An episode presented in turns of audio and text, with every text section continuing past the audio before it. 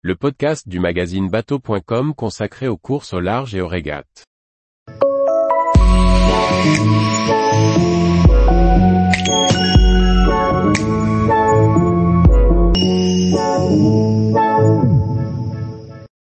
Victoire des skippers massifs sur la Transat Paprec 2023, une première réussie. Par Chloé Tortera.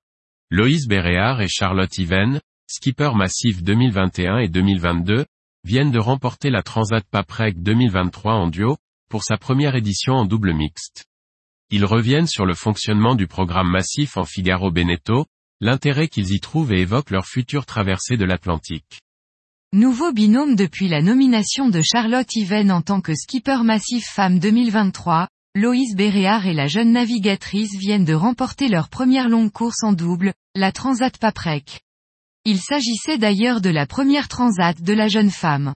Ils ont franchi ce vendredi matin 19 décembre à 2h03 minutes 33 secondes locales, 8h03 minutes 33 secondes, heure de métropole, après 18 jours 19h01 minutes et 33 secondes. Un parcours incroyable dont ils ont été aux avant-postes tout du long. Charlotte Yven, 26 ans, a débuté la voile toute petite, en famille et par le biais d'écoles de voile ou de stages avec l'école. Elle apprécie la discipline et se lance alors dans la compétition, avec le même plaisir. Elle continue son parcours en progressant, changeant de support au fur et à mesure. La jeune fille se lance en dériveur double au pôle espoir de Brest et suit, en parallèle de ses études, une préparation olympique en 470. Alors que le 470 passe en équipage mixte, Charlotte a envie de faire de la course au large sur de plus gros bateaux. Elle se pose alors la question de monter un équipage mixte pour continuer sur son support ou de s'essayer au large. Elle réalise des convoyages et passe la sélection du Team Vendée Formation en 2020 pour la saison 2021. Elle explique, c'est ce qui m'a lancé dans la course au large. C'est le même principe qu'à la Massif, mais plus pour les personnes qui débutent. On apprend à naviguer sur un Figaro, en solitaire, à gérer un planning, à trouver des budgets. On part de zéro pour terminer par savoir gérer un projet de course au large.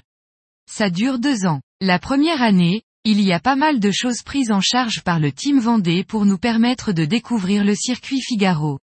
La deuxième année on prend en main le projet, on cherche des sponsors, on crée nos entreprises, on trouve des budgets, toujours bien accompagnés. Loïs Béréard a lui aussi toujours navigué depuis le plus jeune âge, ayant grandi en Bretagne Sud. Son terrain de jeu, la Trinité-sur-Mer, Carnac et la baie de Quiberon. Il a commencé la régate très tôt, en voile légère, optimiste et catamaran de sport. Loïs détaille, il y avait une bonne émulation en Bretagne. J'ai réalisé mes premiers résultats en catamaran de sport, avant qu'il ne soit retiré de l'olympisme. La suite logique en voile légère aurait été de continuer sur les Jeux olympiques, mais je suis passionné de course au large, de multicoque, de route du Rhum. Bien que son support soit finalement réintroduit sur les Jeux, Loïs décide de faire de la course au large en équipage. Il se lance en 2017 en solitaire sur le circuit Figaro, passe la sélection Espoir Skipper Bretagne CMB et devient skipper massif en novembre 2021. Il conclut, c'est la sélection qu'il fallait remporter pour apprendre la course au large en solitaire et performer. J'ai fait de belles performances et espère en faire d'autres. Tous deux ont passé la sélection organisée depuis 2008 par la Massif pour devenir skipper massif en Figaro Beneteau, un programme de 1 à 3 ans qui a vu se succéder de grands noms de la course au large, François Gabard, Johan Richom, Charlie Dalin. Ils nous expliquent le programme, et la manière dont ils appréhendent cette première transat Paprec en double mixte. Comment se passe le recrutement des skippers massifs? Loïs Béréard, Massif choisit un profil qui navigue depuis plusieurs années, déjà expérimenté en course au large et sur le circuit Figaro. Le programme est d'accompagner plutôt un jeune, vers le haut niveau et de lui donner les moyens de performer et de se professionnaliser.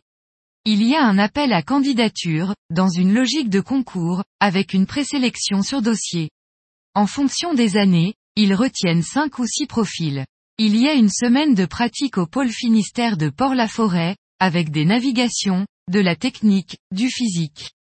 C'est très complet. En fin de semaine, il y a un grand oral.